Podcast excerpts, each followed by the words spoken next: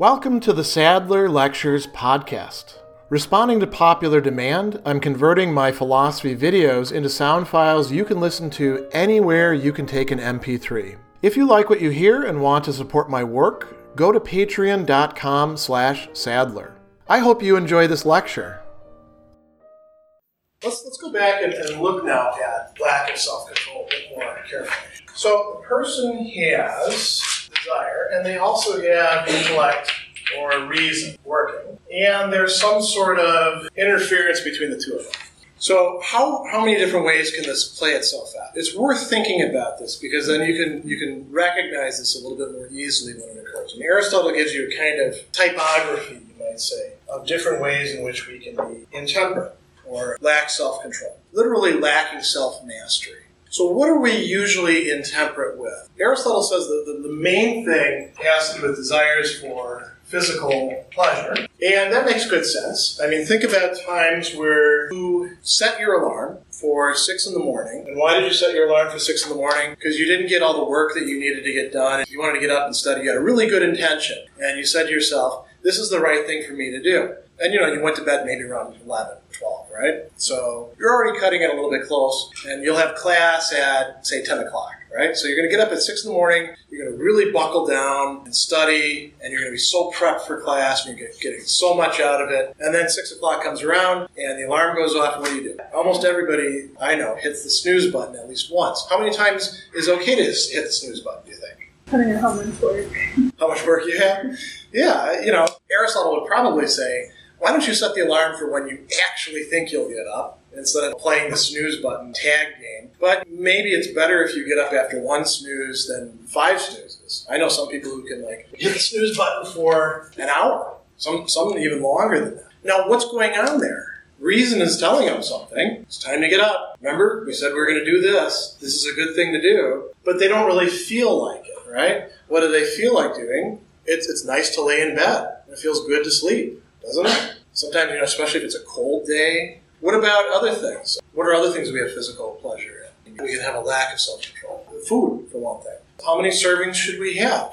I mean, if it tastes really good, maybe it's okay to have seconds, but maybe not thirds. Maybe it, has to do with how many times we things like that. And you know, again, if you have a lack of self control and you're not yet vicious, something in you tells you, hey, hey, this is enough for you. But then your desire says, go and have another. Think about pizza, right? Pizza comes, you've ordered a pizza, and you know, you may as well order the large because if you're going to spend the money on it, you get a better cost for the large pizza than you do the medium pizza. So, you know, you have a slice, oh, that's good. That's probably enough. One big, large slice of pizza is probably all you need. And then you say, I want to put the rest away, and I'll have some tomorrow. And then, you know, hour passes, and you're like, go for another piece of pizza. And you think about it, you say, eh, I probably shouldn't. But then desire comes along and says, have another piece. Maybe, you know, you eat half the pizza. Or who knows? What else? So, food, sleep, drinking. Not necessarily alcohol, too. You could have a lack of self control with respect to coffee or tea or soda. Really anything that you like drinking. What else? What are other physical pleasures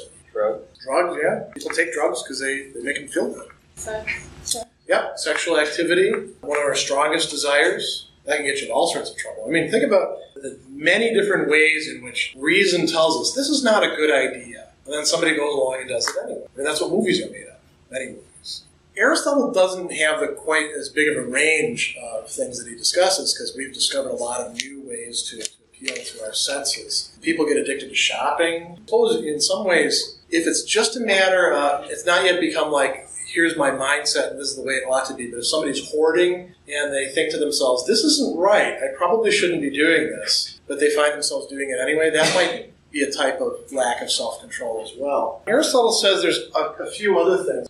Anger is another big one. Think about how difficult it is once you're actually angry to keep things in check. Do you ever have the, the sense as you're arguing with somebody or you know something's going on that you're actually like starting to cross a line. You probably shouldn't say this but you kind of feel like saying it. It's not really true but it's true enough for the circumstances that you're going to call them that name. Well that would be anger leading to a lack of self-control. Reason is actually still telling you ah this is not a good idea but you end up following anger. And, anger actually has its own kind of reasoning process, Aristotle says. Anger is like a hasty servant who hears part of the instructions and then goes rushing off to try to do them.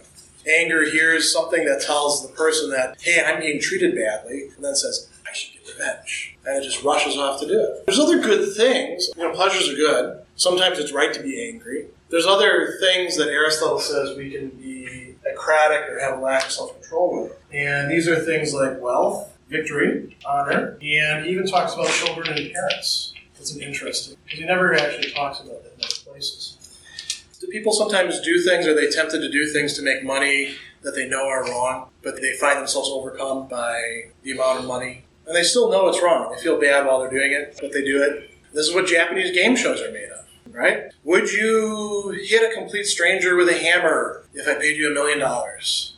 Kind of tempting, wouldn't it? I mean, if you have no temptation about that whatsoever and you reject that immediately and say, that would be completely wrong and that actually disgusts me, you're probably virtuous. If you actually say to yourself, I'm kind of tempted, but that would be the wrong thing to do, get away from me, and then you have self control. If, on the other hand, you say, that sounds like a bad thing, but yeah, okay, I'll, I'll do it, then you, you lack self control. If you say, sign me up, this sounds like a great idea, then you're probably vicious. You see how the, how the range works? So you can be motivated to do things by a desire for wealth. Other people, it's, it's honor or fame or celebrity. You know, if you put a camera on people, can you get people to do crazy things that they ordinarily would see as a bad idea? Again, this is what game shows are made of, and reality shows, and a lot of other kinds of shows as well. People will do a lot of things to appear certain ways in other people's eyes victory. Aristotle talks about this thing that he calls philonikia. Nike is the Greek word for victory. Another word that, that we could translate by it is being right or winning. A love of winning, a love of passing other people up, a love of being at the top, a love of shutting other people up and being the one who's in the right. Does that ever lead us to cross lines? You know, where we know that we're, again, we're, we're doing the wrong thing, but we say, well, in this case, I'm, I'm going to do that. It doesn't always have to be in arguments or contests I had something like this, not quite so bad anymore, thankfully, but with driving. None of you like to pass other people. You enjoy it? Why do you like to pass other people? What are you getting out of it? You're getting there quicker, right? That's what you tell yourself. But really, why do you like to pass other people? Because you're putting them behind you. You're not actually getting there any quicker, but you've passed them and it feels like an achievement, doesn't it? And if somebody else passes you, do you like that? Who's that jerk? Sometimes you'll chase them. I don't do this sort of thing anymore sometimes to chase them and then pass them. Well, that would be what Aristotle calls desire for victory. That can lead us to lack of self control. What about children and parents? This is a really interesting one. You ought to, Aristotle thinks, love your children. You ought to love your parents. You ought to do a lot of things for them. But can you become too preoccupied with them and end up going over the line, so to speak, and doing things that you shouldn't do out of love or desire to, to help them out? Toddlers and Tiaras.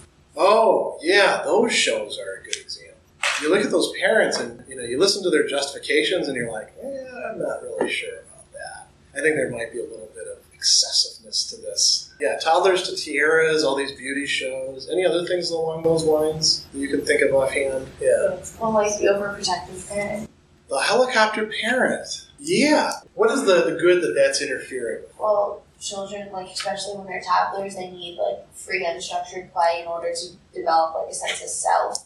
Yeah. So if the parent becomes too intrusive and the, ch- the toddler can never develop that sense of self, it becomes too dependent on the parent. And if they don't develop their self, they become too egotistical and it lead, theoretically leads to sociopaths. Or borderline personality disorder. Right. Yeah. What about the helicopter parent in college? When you see, because you've seen some, right? I mean, there's um what? like the shows. There's one show. It's uh, Jersey Housewives. Uh, not Jersey Housewives. Um, I think it's New York Housewives, where her son's at college and she randomly shows up and knocks on his door with like a case of beer and like tries to start partying with his friends. Okay, that's a different kind of helicopter parent. That's not the one who's like, like I'm going to make sure that my child gets good grades. That's but it's still too much love, like too much yeah, it's, it's, it's a kind of uh, indulgence, isn't it? Yeah. Um, and, and what, what good does that interfere with? That interferes with the, the child's development.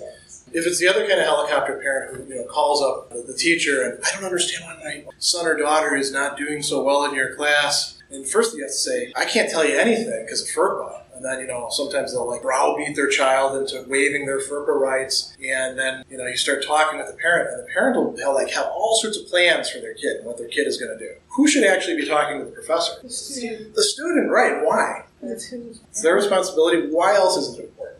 What's that? That's our life. It's part of autonomy. Somebody else said something over here that's that's a Just an independence. Yeah, in order to become an independent, autonomous person, you actually have to like stand up for yourself, engage in discussions by yourself, learn how to talk to professors, store managers. Who else would you need to talk to? Uh, bosses, all these people on your own. And if you don't, something's going to go bad. So the, the parent who is, is the helicopter parent who recognizes that there's something wrong with this, but actually says, I'm still going to do this, they would have a lack of self control. Over here on this side, this is the last thing I'm going to say about this. Aristotle actually distinguishes a few different ways in which things are going bad here. He talks about it in terms of knowledge. The person who has a lack of self control does have knowledge of what's right and wrong. They have general knowledge about it. They may also have, you know, specific knowledge about in this circumstance, this is what's what's required. Are they using the knowledge?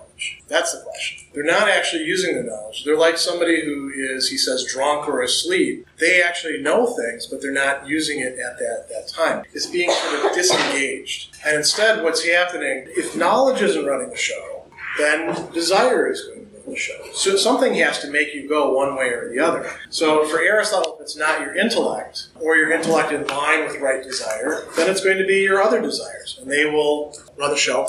And then if you keep on doing it, eventually this part will go away. It'll become corrupted. And then the risk is going from lack of self control to, to vice. Aristotle thinks that most people are kind of in between lack of self control and self control. And it's up to us which way we go. You guys are at a particular point in your life where you have a lot of control over this. By the time that you get to my age, you have much less control over it. But you still have some control over it. Special thanks to all of my Patreon supporters for making this podcast possible. You can find me on Twitter at Philosopher70, on YouTube at the Gregory B. Sadler channel, and on Facebook on the Gregory B. Sadler page. Once again, to support my work, go to patreon.com slash sadler. Above all, keep studying these great philosophical works.